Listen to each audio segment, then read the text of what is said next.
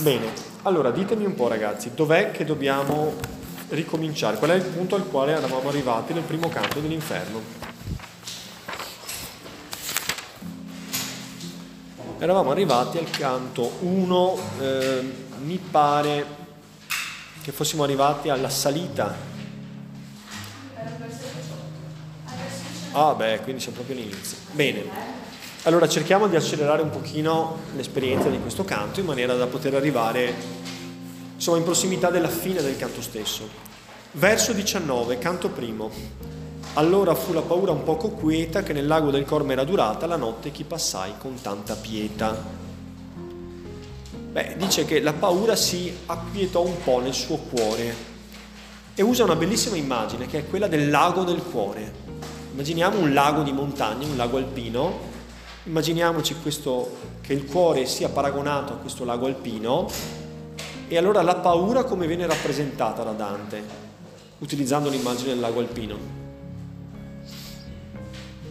Lui dice, allor fu la paura un poco quieta, che nel lago del corme era durata, la notte che passai con tanta pietà, cioè questa lunga notte che io trascorsi con tanto affanno, che corrisponderebbe a che cosa? Rispetto a quello che aveva detto prima.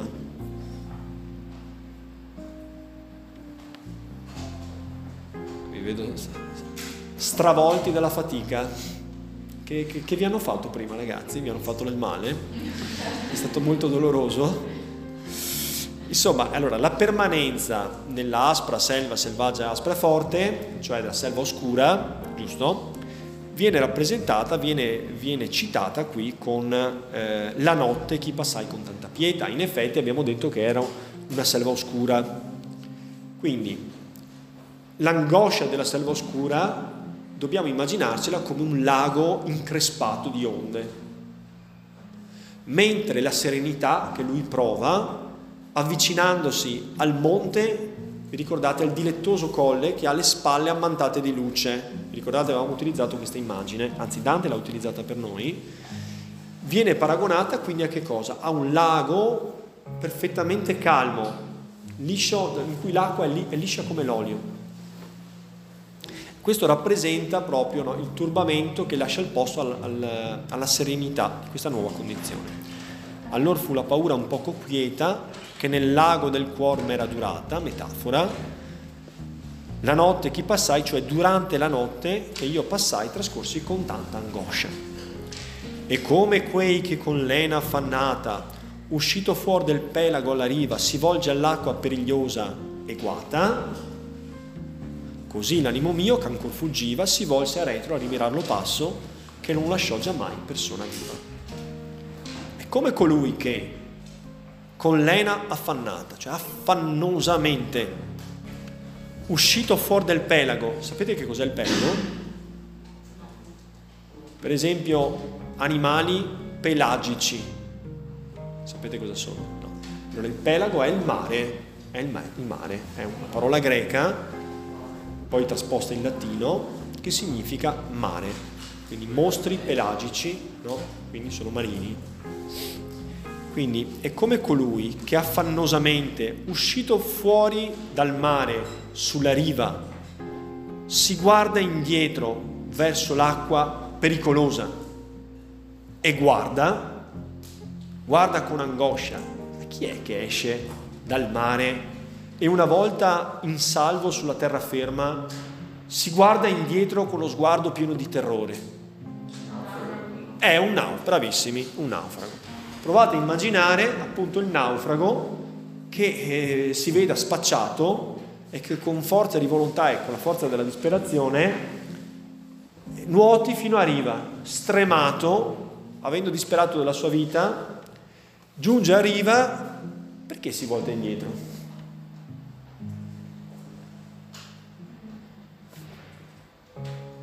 È un gesto che io credo che sia mm, molto verosimile un naufrago giunto alla riva, invece di guardare avanti, guarda indietro. Ma perché lo fa? Cerchiamo di avere questa finezza psicologica. Allora, beh, sentiamo lì in fondo l'ovisetto.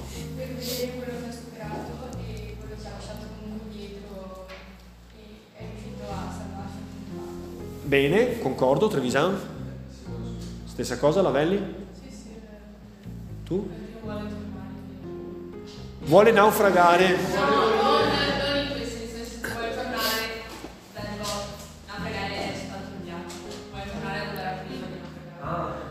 Ah, vuole ritornare da- al porto di partenza. Un po' tirata per i capelli, mi sembra che non ci sono gli elementi.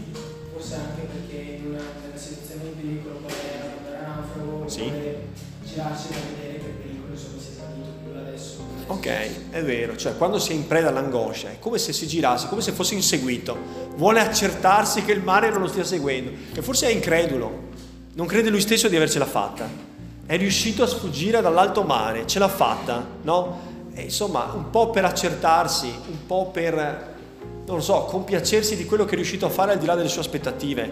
Comunque c'è un tratto psicologico molto fine in questo atteggiamento che Dante ci vuole rappresentare. Quindi possiamo dire che lui stesso abbia fatto così. Ha visto il colle, sa che lì c'è la salvezza e si guarda indietro e quasi non può credere di essere riuscito a sfuggire dalla selva oscura.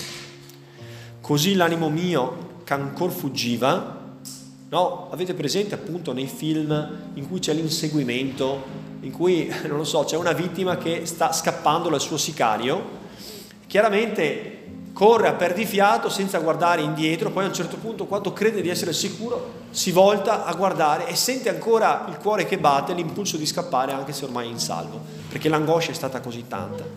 La stessa cosa capita a Dante. Quindi così l'animo mio che ancora fuggiva, cioè ero agitato, si volse a retro a rimirarlo passo che non lasciò giammai persona viva. Cioè, si voltò a guardare indietro quel passaggio che non lasciò mai nessuna persona uscire viva.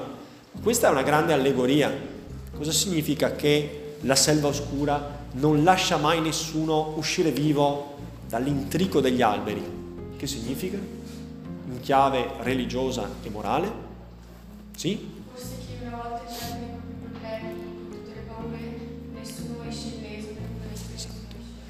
Quindi il problema del peccatore è quello di astenersi dal peccato, perché una volta entrato nella selva del peccato, un peccato chiama un altro peccato ed è molto difficile poi venirne a capo. Dimmi.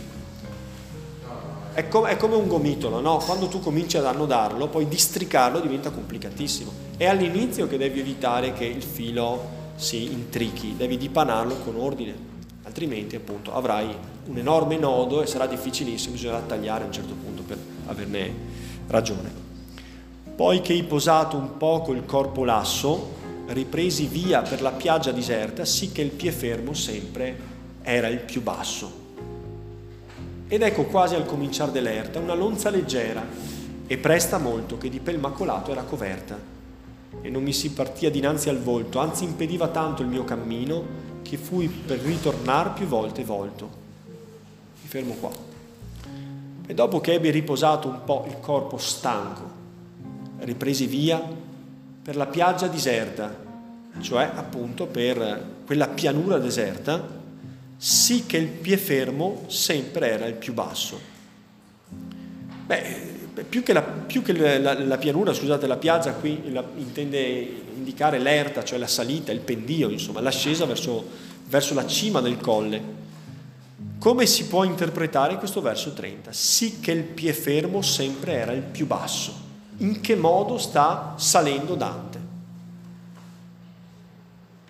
Qual è lo stile di ascesa in cui c'è un piede fermo che è sempre il più basso?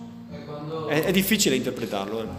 quando, non so se c'entri, ma quando sono fatto male al piede, Sì. Chi è che ti ha spezzato la gamba, di la, la verità? È stata una ritorsione per le malefatte che tu continuamente fai? Eh, beh, questa è la, è la scusa ufficiale. La realtà è che lo hanno gambizzato perché ne aveva combinate troppe. Il piede che mi faceva male, Sì. riuscivo a lasciarlo come piede da poco. Sì? Quindi devo sempre tirare su l'altro prima e poi Sì. pareggiare con l'altro piede. Sì? E rimanere sempre dietro. Ok, hai colto secondo me lo stile di salita, sentiamo. Arrancare. Arrancare, certo, perché di solito come camminiamo? Eh, esatto, beh, no, simultaneamente. Alternativamente l'uno dopo l'altro, giusto? Qui Dante ci dà l'idea di salire come allora? Sentiamo. Eh, esatto, però non ci dice che va a quattro zampe aggrappandosi ai, ai, ai ciglioni, alle rocce. Però ci fa capire che un piede deve essere sempre, il piede fermo era sempre in basso. Quindi vuol dire che fa un passo, sale e prima di fare il successivo non può farlo immediatamente, no? come camminiamo normalmente, c'è un passo davanti all'altro, ma deve fermarsi e ripuntarsi col piede fermo e salire un'altra volta. Va bene? Quando è che si sale in queste condizioni?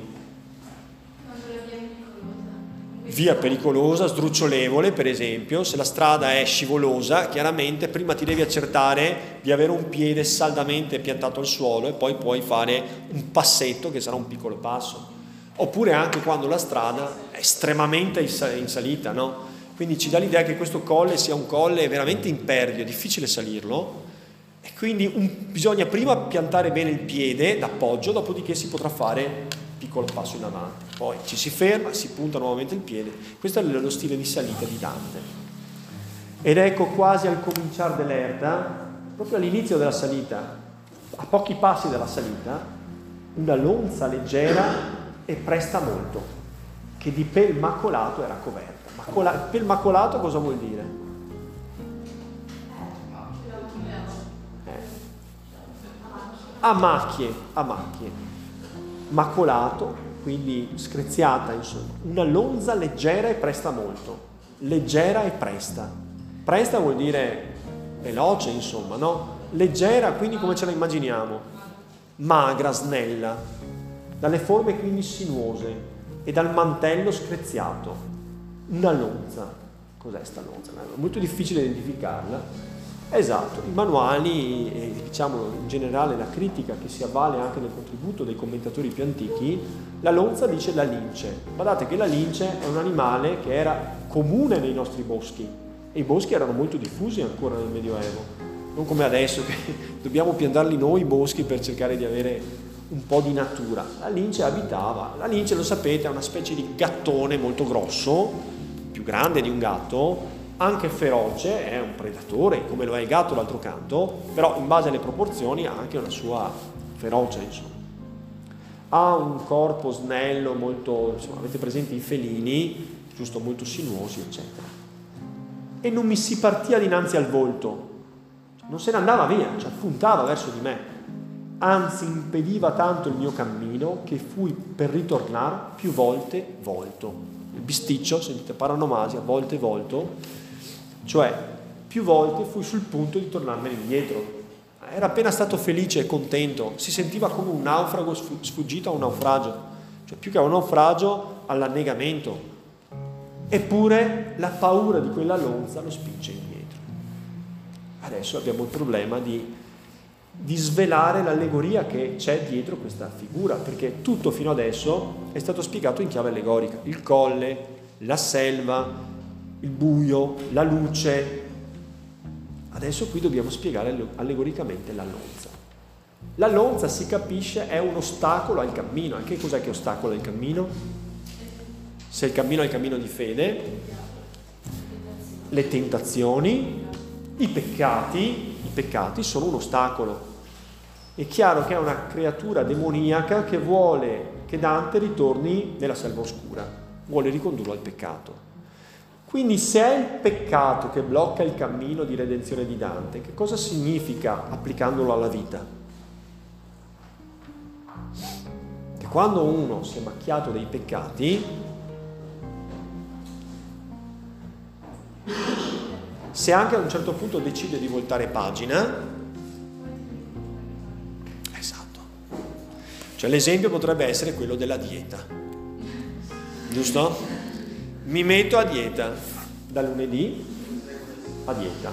Ho peccato molto di gola e adesso è chiaro che però le buone intenzioni e anche magari la paura, l'orrore di ricadere nel vecchio peccato sono ostacolate da che cosa? La tentazione di ricadere. Quindi Dante qui sta incontrando un peccato, ma quale peccato? Cioè sta incontrando la difficoltà, la debolezza nei confronti di una tentazione. Infatti dice che questa, questa lonza voleva ricacciarlo indietro. Avrebbe voluto lui andare avanti, ma certo era difficile superare quella lupa perché lo puntava dritto. E quindi che cos'è questa lonza? È una lince, è sinuosa, è gradevole, è morbida. Come, bravissimo, bravo. L'esempio è pertinente, perché anche il serpente rappresenta appunto qualcuno che si, no, è in- insinuante, che attraverso la propria ipocrisia riesce a far presa proprio. Quindi e qui rappresenta appunto, dicono i critici, la lussuria. La lussuria. Che cos'è la lussuria? È il peccato di chi esagera con la sessualità, chi si lascia guidare da questo istinto che potrà essere santo se all'interno di un... È la lussuria, così ci... ma lo, lo dicono sulla base delle caratteristiche della lince, cioè questa bella pelliccia, questo suo scodinzolare sinuoso, questo suo passo leggero, ti dà proprio un'idea del peccato della, della lussuria.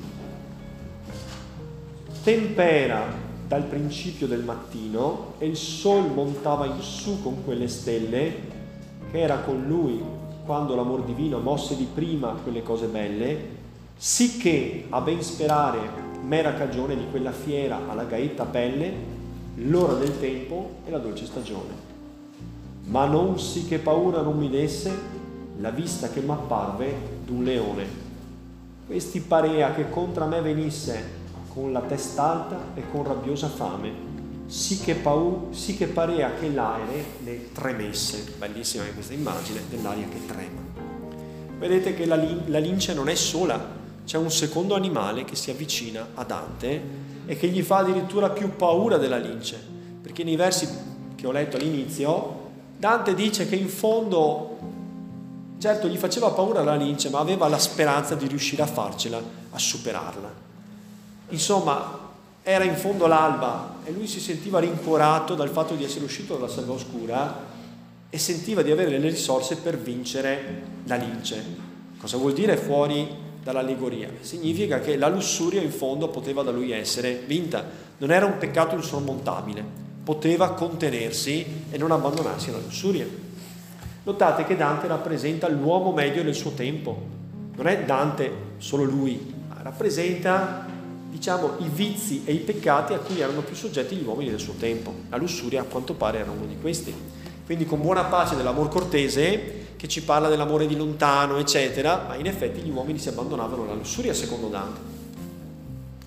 Allora il verso 37 dice tempo era dal principio del mattino, era l'alba. Vi ricordate le spalle del colle, le spalle del colle? E il sol montava in su con quelle stelle che erano con lui quando l'amor divino mosse di prima quelle cose belle. E il sole sorgeva nel segno, nella costellazione dell'ariete. Come facciamo a dire che è proprio l'ariete? Allora, sembra incredibile, ma la, filo- la filosofia medievale si, si pone una quantità di problemi che a noi oggi sembrano assurdi e incomprensibili. Tra questi problemi, oltre al noto sesso degli angeli, ma gli angeli sono maschi o femmine, grande problema teologico, la filosofia medievale si era posta anche il problema di stabilire in quale stagione era avvenuta la creazione del mondo. Allora, oggi noi chiaramente ci sembra ovvio pensare che non possa esistere alcuna stagione prima della creazione, perché le stagioni sappiamo che scientificamente sono determinate dall'inclinazione dell'asse terrestre, dal moto di rivoluzione della Terra, dalla posizione relativa della Terra rispetto al Sole. Quindi parlare di stagione prima che esista il Sole, le stelle o la Terra è assurdo. Eppure la filosofia medievale dà una risposta basata sui testi sacri. E i testi sacri, sulla base dei riferimenti sporadici che ci sono sui testi sacri, si può stabilire che Dio ha impastato il mondo e lo ha realizzato in primavera, quando cioè c'è il segno dell'ariete. C'è qualcuno che è ariete del, tra, tra, voi, il segno zodiacale? Nessun ariete c'è, incredibile. Accidenti. Che segni avete, scusate? Siete tutti nati... Sagittario è dicembre, Cancro in luglio, Leone, nessun ariete, tu te ne intendi di zodiaco. Tu di quando sei? Agosto. Agosto. Vabbè. Sì? da testa, quando era dovrebbero essere poi cambiati perché erano più dal Se gli hanno messo un uomo. Ne hanno, li hanno cambiati nel tempo, dici tu, e io non me ne intendo. Ma secondo voi i segni zodiacali corrispondono al carattere delle persone o no? Tutti sicuri, vero? Incredibile sta cosa. È assurdo pensarlo, però... Però guarda, io statisticamente ho sempre sentito dire sì. L'oroscopo no, cioè inteso come indovinare il domani. Però il segno condiziona... È totalmente antiscientifico. Però devo dire che io stesso mi riconosco nel mio segno, quindi non posso dire del tutto il contrario.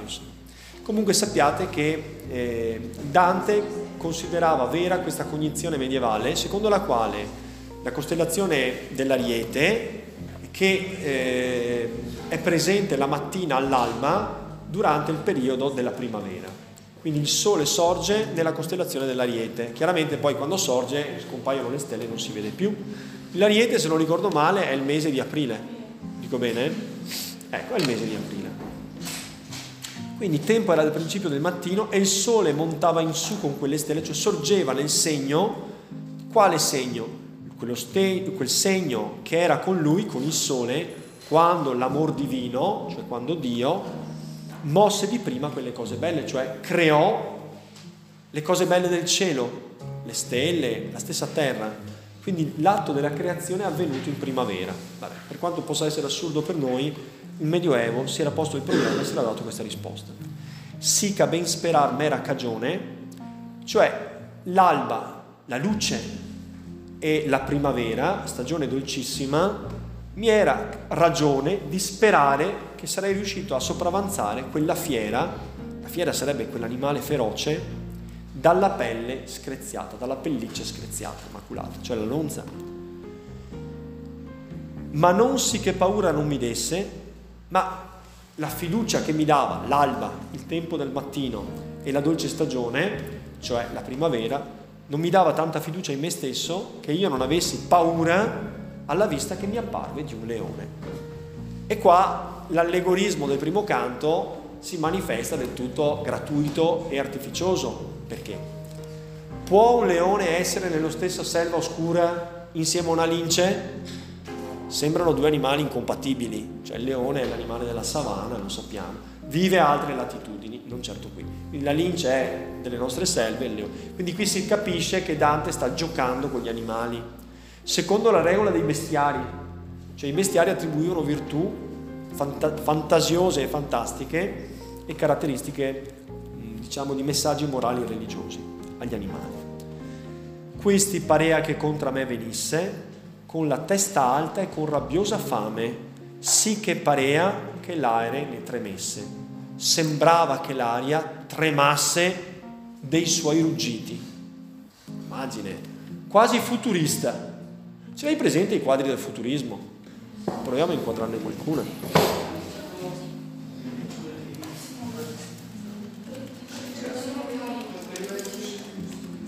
Vediamo se riusciamo a trovare un quadro. Eh beh, colorati sì, ma soprattutto quello che c'è è... Ecco qua, per esempio questo. Ecco, vedete che il futurismo ha un po' queste immagini che hanno a che vedere con il movimento e con la macchina e quindi anche con il rumore. Ecco, forse questo è un pochino più grande. Vedete in questo dipinto che si vede proprio trasformato in figura, in linee spezzate, no, diciamo eh, la, la capacità di penetrazione della macchina dentro l'aria. Quindi il rombo del motore, il rumore, si espande nell'aria in onde sonore. Qui in fondo Dante fa la stessa cosa. È un'immagine quasi futurista, perché dice che il ruggito del leone faceva tremare l'aria. Tremare è un'immagine plastica in effetti noi sappiamo che il rumore è lo spostamento di onde sonore. Come mai voi mi sentite? Esiste il suono? Il suono non esiste, giusto? Come non esistono molte cose che noi consideriamo invece esistenti. Per esempio i colori. Sappiamo che i colori non esistono. Colore è un modo che noi abbiamo di misurare la lunghezza d'onda del, diciamo, dei materiali, con cui i materiali rispondono alla luce. Per cui i colori sono frequenze d'onda. Analogamente il suono non esiste, il suono sono movimenti dell'aria, cioè onde sonore, quindi praticamente movimento. Quindi noi in realtà generiamo dentro la nostra mente il suono, quel suono che non esiste. Esiste la vibrazione che è indotta dalle corde vocali, le corde vocali comprimono l'aria e l'aria con un movimento che è lo stesso di quello di un sasso gettato in uno stagno si dilata in onde che giungono fino ai timpani. I timpani traducono in movimento quello che è uno spostamento e il movimento viene tradotto in impulsi nervosi. Gli impulsi nervosi diventano dentro di noi per magia suono. Quindi non è mai esistito nessun suono, mai. È sempre esistito solo il movimento. Analogamente non esiste nessun colore, esistono dello spe- frequenze dello spettro elettromagnetico. Quindi Dante ha ragione a dire che l'aria trema quando un leone ruggisce. Letteralmente ha ragione. Quindi dà questa immagine molto plastica, molto bella. Però non è finita. Due animali, ma qual è il numero di Dante nella Divina Commedia? Tre. Eh. Com'è? No, non è lui il terzo ce n'è un altro che sta arrivando. È il leone, cosa rappresenta? La forza, il coraggio. Superbia. Le didascalie aiutano, ma certo il, il leone, forse le scuole medie, Certo, il leone rappresenta il re della foresta, cioè l'animale che è consapevole della sua forza.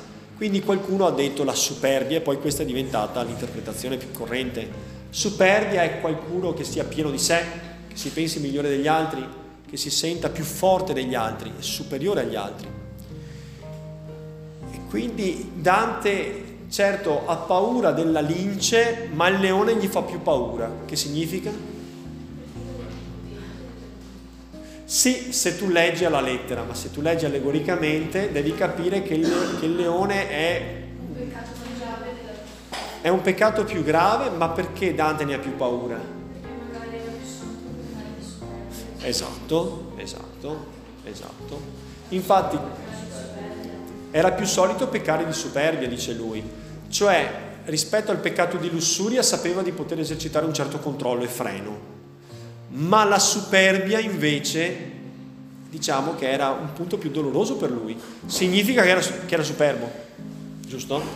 Che, infatti noi sappiamo dalle biografie di Dante che Dante era molto, molto orgoglioso e molto consapevole della propria superiorità rispetto agli uomini del suo tempo.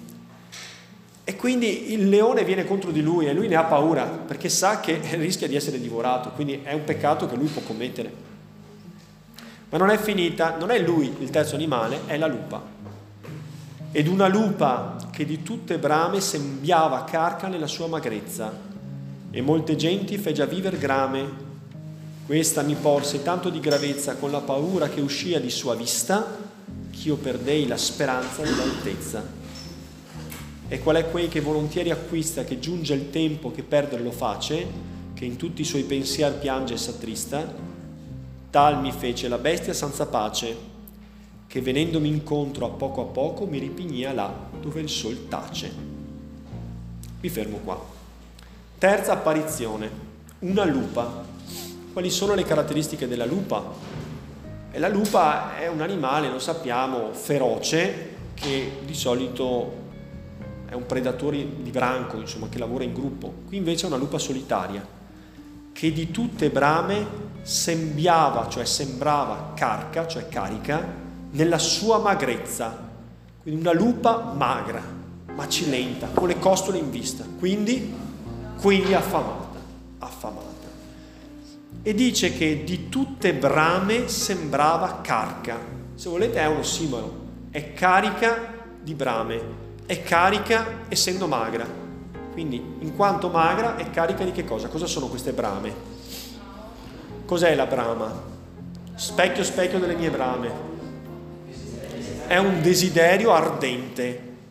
Quindi sembrava carica di desiderio. Desiderio di che cosa?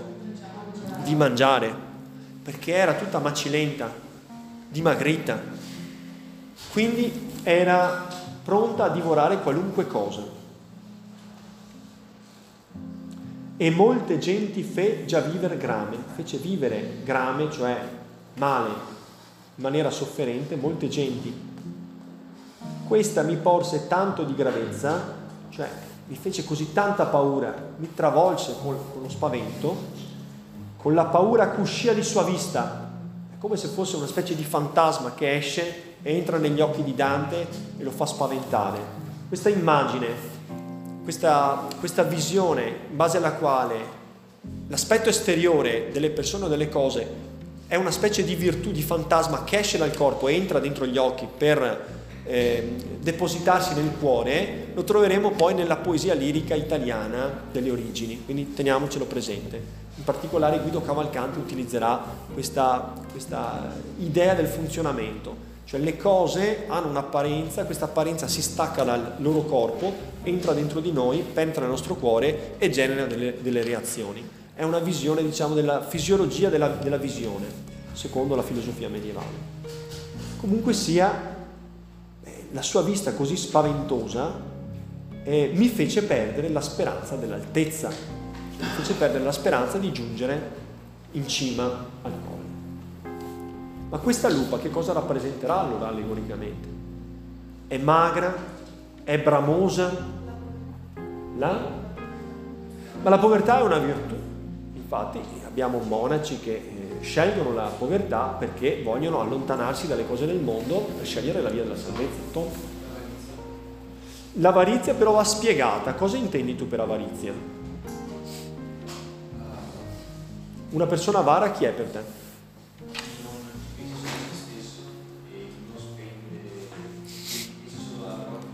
Ecco, quindi chi ha i gran sipori in tasca come si dice, cioè praticamente non vuole scucire un quattrino, non vuole pagare mai niente a nessuno, ecco, quindi è attaccato al vil denaro, quello possiamo considerarlo una persona avara, chi va sempre a scrocco dagli altri. Ma la lupa ti pare che rappresenti questo effettivamente? Non sembra una che avendo non vuole dare agli altri, sembra piuttosto una che vuole qualcosa, giusto? Bravo, l'ingordigia o cupidigia. La cupidigia è la volontà di avere e di avere sempre di più. La stranezza di questa lupa, poi verrà precisata, è che quanto più divora, tanto più dimagrisce, rimane magra, non riesce a ingrassare e più divora e più ha fame. È tipico di chi vuole avere sempre di più e più ha e più vuole avere. Cioè non ha la mitezza di sapersi accontentare di quello che ha. Cupidigia cioè l'idea di volere sempre di più. Anche qui appunto la lupa rappresenta bene l'andamento del peccato. Cioè la persona ingorda è una persona che avendo vuole di più e più ha e più vuole avere e non riesce mai a fermarsi in una specie di perenne rincorsa a incamerare. Voi la seguite mai quella serie televisiva che fanno su real time? Eh, no, le vite al limite sono quelle di quelli che si mettono a dieta sono quelle che io dico a mia moglie basta con questi ciccioni, ti prego, non le voglio più vedere.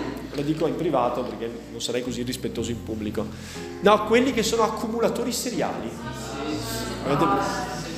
Sepolti in casa, bravo, sepolti in casa. Vedi che riferimenti colti che possiamo fare.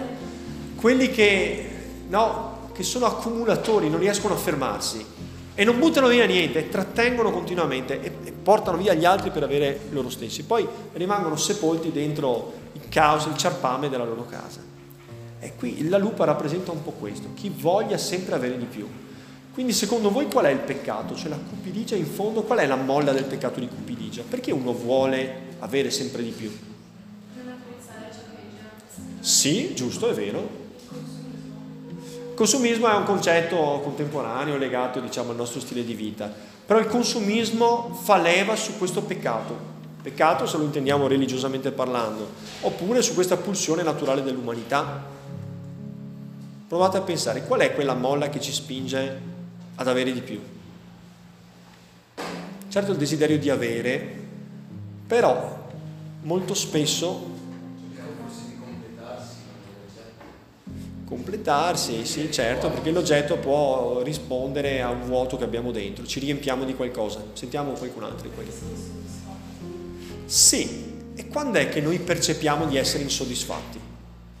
Il confronto con gli altri. Il confronto con gli altri. Quindi qual è quel, quel, quel, quell'emozione, quel sentimento che, ci, che, è una molla prepotente, insomma? L'invidia, bravissimo, l'invidia. Qua io mi confronto con gli altri, vedo che gli altri hanno di più di me, forse ero felice prima, ma vedendo che gli altri hanno una cosa di più rispetto a quella che ho io, provo invidia e l'invidia mi spinge a venire fuori. Infatti Dante poi in un altro canto, nel sesto canto dell'inferno, dirà appunto, appunto citerà l'invidia e la abbinerà proprio all'avarizia. Dirà superbia, invidia e avarizia sono le tre faville che hanno i cuori accesi.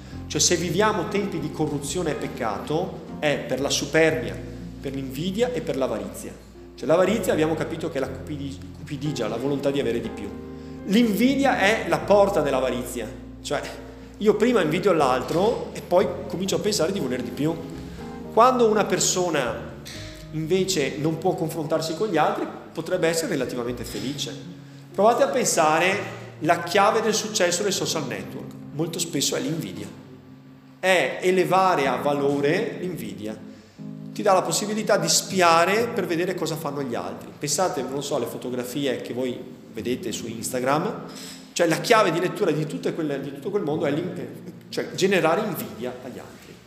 Oppure perché un ricco acquista una Ferrari?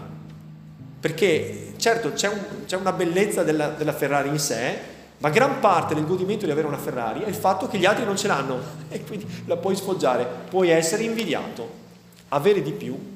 In fondo, se ci pensate, il re di Francia non aveva neanche l'aria condizionata. È chiaro? Quindi chiunque di noi oggi ha più del re di Francia. Eppure all'epoca il re di Francia era il re di Francia perché nessuno aveva quanto aveva lui. Oggi anche l'ultimo di noi insomma, ha una casa più confortevole rispetto a Versailles.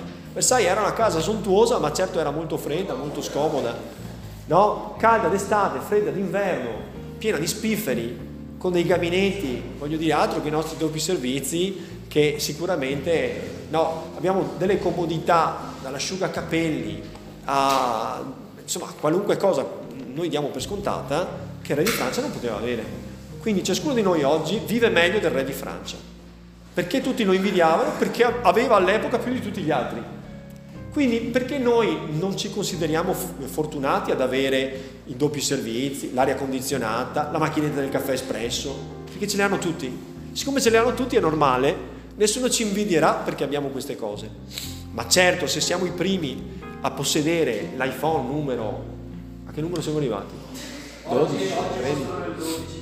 Il 12, se siamo i primi ad aggiudicarci l'iPhone 12, allora diventiamo dei miti per gli altri perché ci, fa- ci facciamo invidiare, giusto? Se invece tu esibisci il tuo bel iPhone 4, la gente ti ride in faccia perché, cioè, cosa vuoi? Ma certo, quando l'iPhone 4 eri il primo ad averlo, tutti ti invidiavano, giusto? Vedete come passano le cose. Quindi l'invidia ci spinge a voler sempre di più. Dai che finiamo. Allora questa, e, di, e dice ragazzi che la lupa fece un tempo già vivere molte persone, molti popoli, molte genti grame. Si vive bene invidiando gli altri? No, no. Quindi se volete vivere bene, intanto notate che l'invidia è senza esclusione di colpi, perché tu invidi quello che ha qualcosa in più di te. Quello che ha qualcosa in più di te non vive sereno, invidia quello che ha qualcosa in più di lui è chiaro? L'invidia è un circolo vizioso, quindi meglio cercare di non confrontarsi con gli altri. In questo senso possiamo dire che i social network peggiorano la vita della gente. Nel momento in cui io posso confrontarmi con un mio compagno di classe, magari io consideravo scemo, e vedo che lui ha una vita migliore, una casa più bella, un lavoro più prestigioso, uno stipendio più alto, soffro come un cane. Se invece non sapessi niente starei bene perché magari il lavoro che ho mi piace, mi soddisfa, mi, rende, mi dà il giusto mix di benessere e di tempo libero, non lo so, ma confrontandomi con gli altri sto male. Se ci pensate, i social network in questo senso sono dei grandi generatori di infelicità e ci fanno vivere molto grami, perché siamo spinti a vedere cosa hanno gli altri e poi il confronto è sempre a nostro svantaggio. Molto difficile dire guardando gli altri, ah guarda come sono superiore. Da qui anche deriva un'altra cosa che io dico sempre a mia moglie. Quando invitiamo gente a cena, cerca di non agghindare troppo la casa, di non renderla troppo bella, di non far troppo bella figura. Cucina anche un po' male, insomma. Così la gente uscendo potrà dire, hai visto che cena modesta, che casa semplice, la nostra casa sì che è più bella, no? e tu rendi felici le persone. Quando invece vai a cena da qualcun altro e vedi una casa più bella, una, una cena perfettamente servita, figli ben pettinati, tutti i primi della classe, giusto? A un certo punto torni a casa che stai male, quello che avevi, che ti piaceva, non ti piace più. Dici, ma, ma che vita sfigata che abbiamo? Ma perché siamo ridotti così male e gli altri hanno così di più? Quindi vuoi rendere felice la gente? Trascura un po', lascia qualche gatto di polvere in giro, fai una cena un po' mediocre, giusto? E fai presente tutti i tuoi fallimenti nella vita e nel lavoro, la gente ti amerà. Volete essere amati? Ascoltate me, fate così. Fare invidiare gli altri se in realtà la gente che vi invidia non vi ama, vi odia, vorrebbe distruggervi perché vuole quello che voi avete. Quindi profilo basso e sarete amati, profilo alto sarete invidiati ma non amati.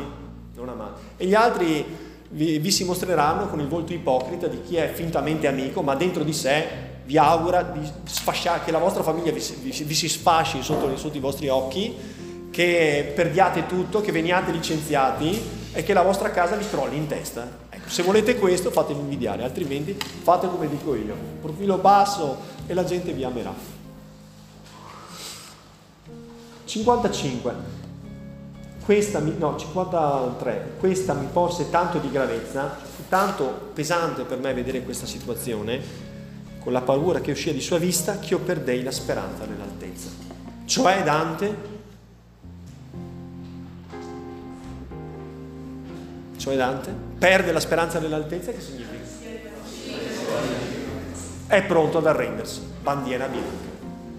Passi la lince, il leone già era spaventoso, cioè di fronte alla lupa non c'è niente da fare.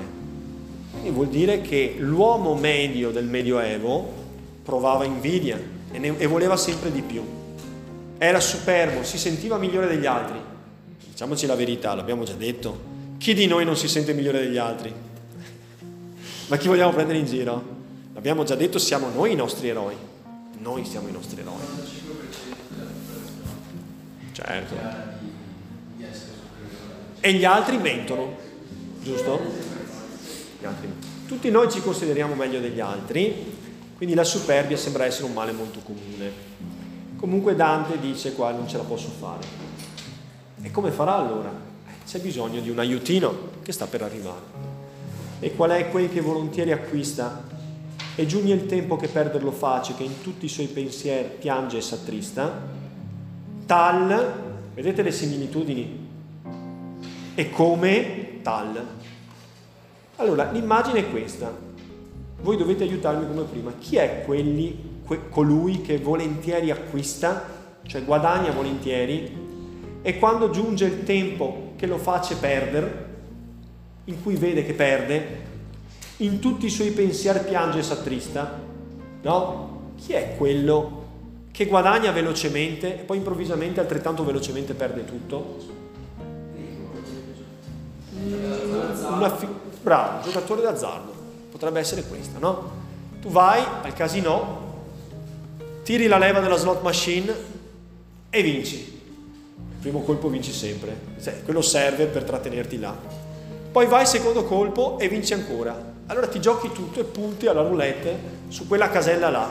47 rosso, gira e perdi tutto. Come ti senti? Meglio o peggio rispetto a quando sei entrato? E beh, perché ti senti peggio? Giusto, non hai saputo fermarti. Cioè, in effetti sei tornato al punto di partenza. Però avevi guadagnato se ti fossi fermato avresti potuto essere felice e invece così il punto di partenza non coincide nello stato d'animo. Quindi Dante si paragona a questi. Pure potrebbe esserci dietro l'immagine di un mercante. Prendiamo un mercante che investe il suo denaro in stoffe, va per mare, le vende e ci guadagna. Allora che fa? Con spirito imprenditoriale, con il denaro acquisito, compra nuove stoffe, si rimette su una nave per andarle a rivendere. E che cosa succede? per esempio prima c'era l'immagine del naufrago, beh, la nave può naufragare, a quel punto perdi tutto il carico e ritorni povero, giusto? Per esempio il Boccaccio ci racconta di queste storie. Non dimentichiamoci che l'Italia è stato un paese di mercanti, Marco Polo, Di quale nazionalità era? Veneziano, giusto? Quindi noi siamo abituati a gente che rischiava tutto, rischiava tutti i propri possedimenti pur di poter guadagnare. Ma c'erano anche quelli che perdevano, che perdevano tutto e si riducevano peggio della condizione di partenza. Quindi come succede o al giocatore o al mercante, così mi ridusse la bestia senza pace. Qual è la bestia senza pace? La lupa, giusto? Che, eh, eh, che venendomi incontro a poco a poco mi rispingeva dove il sol tace. Che figura retorica è? Il sole che tace? Sì, è vero, cioè vuol dire il buio. No, lo simbolo è una contraddizione. Come? Quella dei due sensi. Sinestesia. Il sole che tace vuol dire correttamente che è buio, però dall'idea appunto del, del mix, della, della miscela tra due sensi diversi.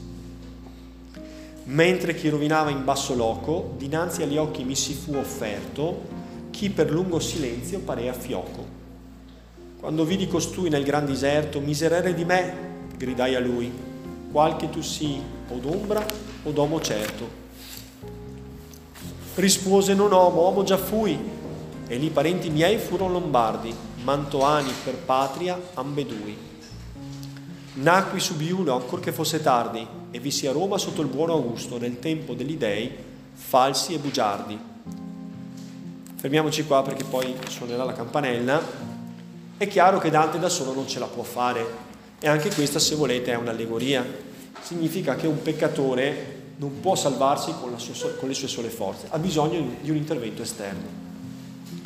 Mentre chi rovinava in basso loco, cioè ritornavo nella selva oscura che si capisce essere più in basso, dinanzi agli occhi mi si fu offerto, notate il verbo, mi si fu offerto.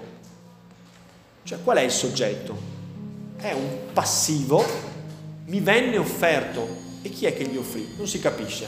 È una specie di apparizione improvvisa e inspiegabile. Una persona, un'immagine che per lungo silenzio appare a fioca. Allora fioco cosa vuol dire? Finisco subito. Fioco cosa vuol dire? Ecco, fioca è una luce, una luce fioca, la candela per esempio debole, si capisce evanescente, per lungo silenzio. Si capisce perché per lungo silenzio. Cioè si capisce che sembrava fioca perché per molto tempo non aveva parlato, come se ci fosse una correlazione. Questa correlazione poi la spiegheremo la prossima volta. Qui. Buona ricreazione.